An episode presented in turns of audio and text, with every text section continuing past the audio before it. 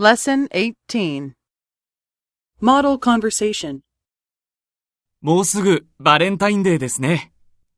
そうですね。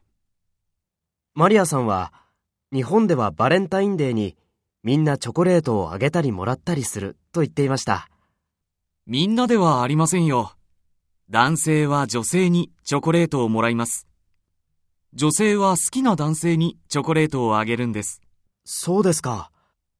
ロブさんは去年チョコレートをいくつもらいましたかえーと、20個ぐらいです。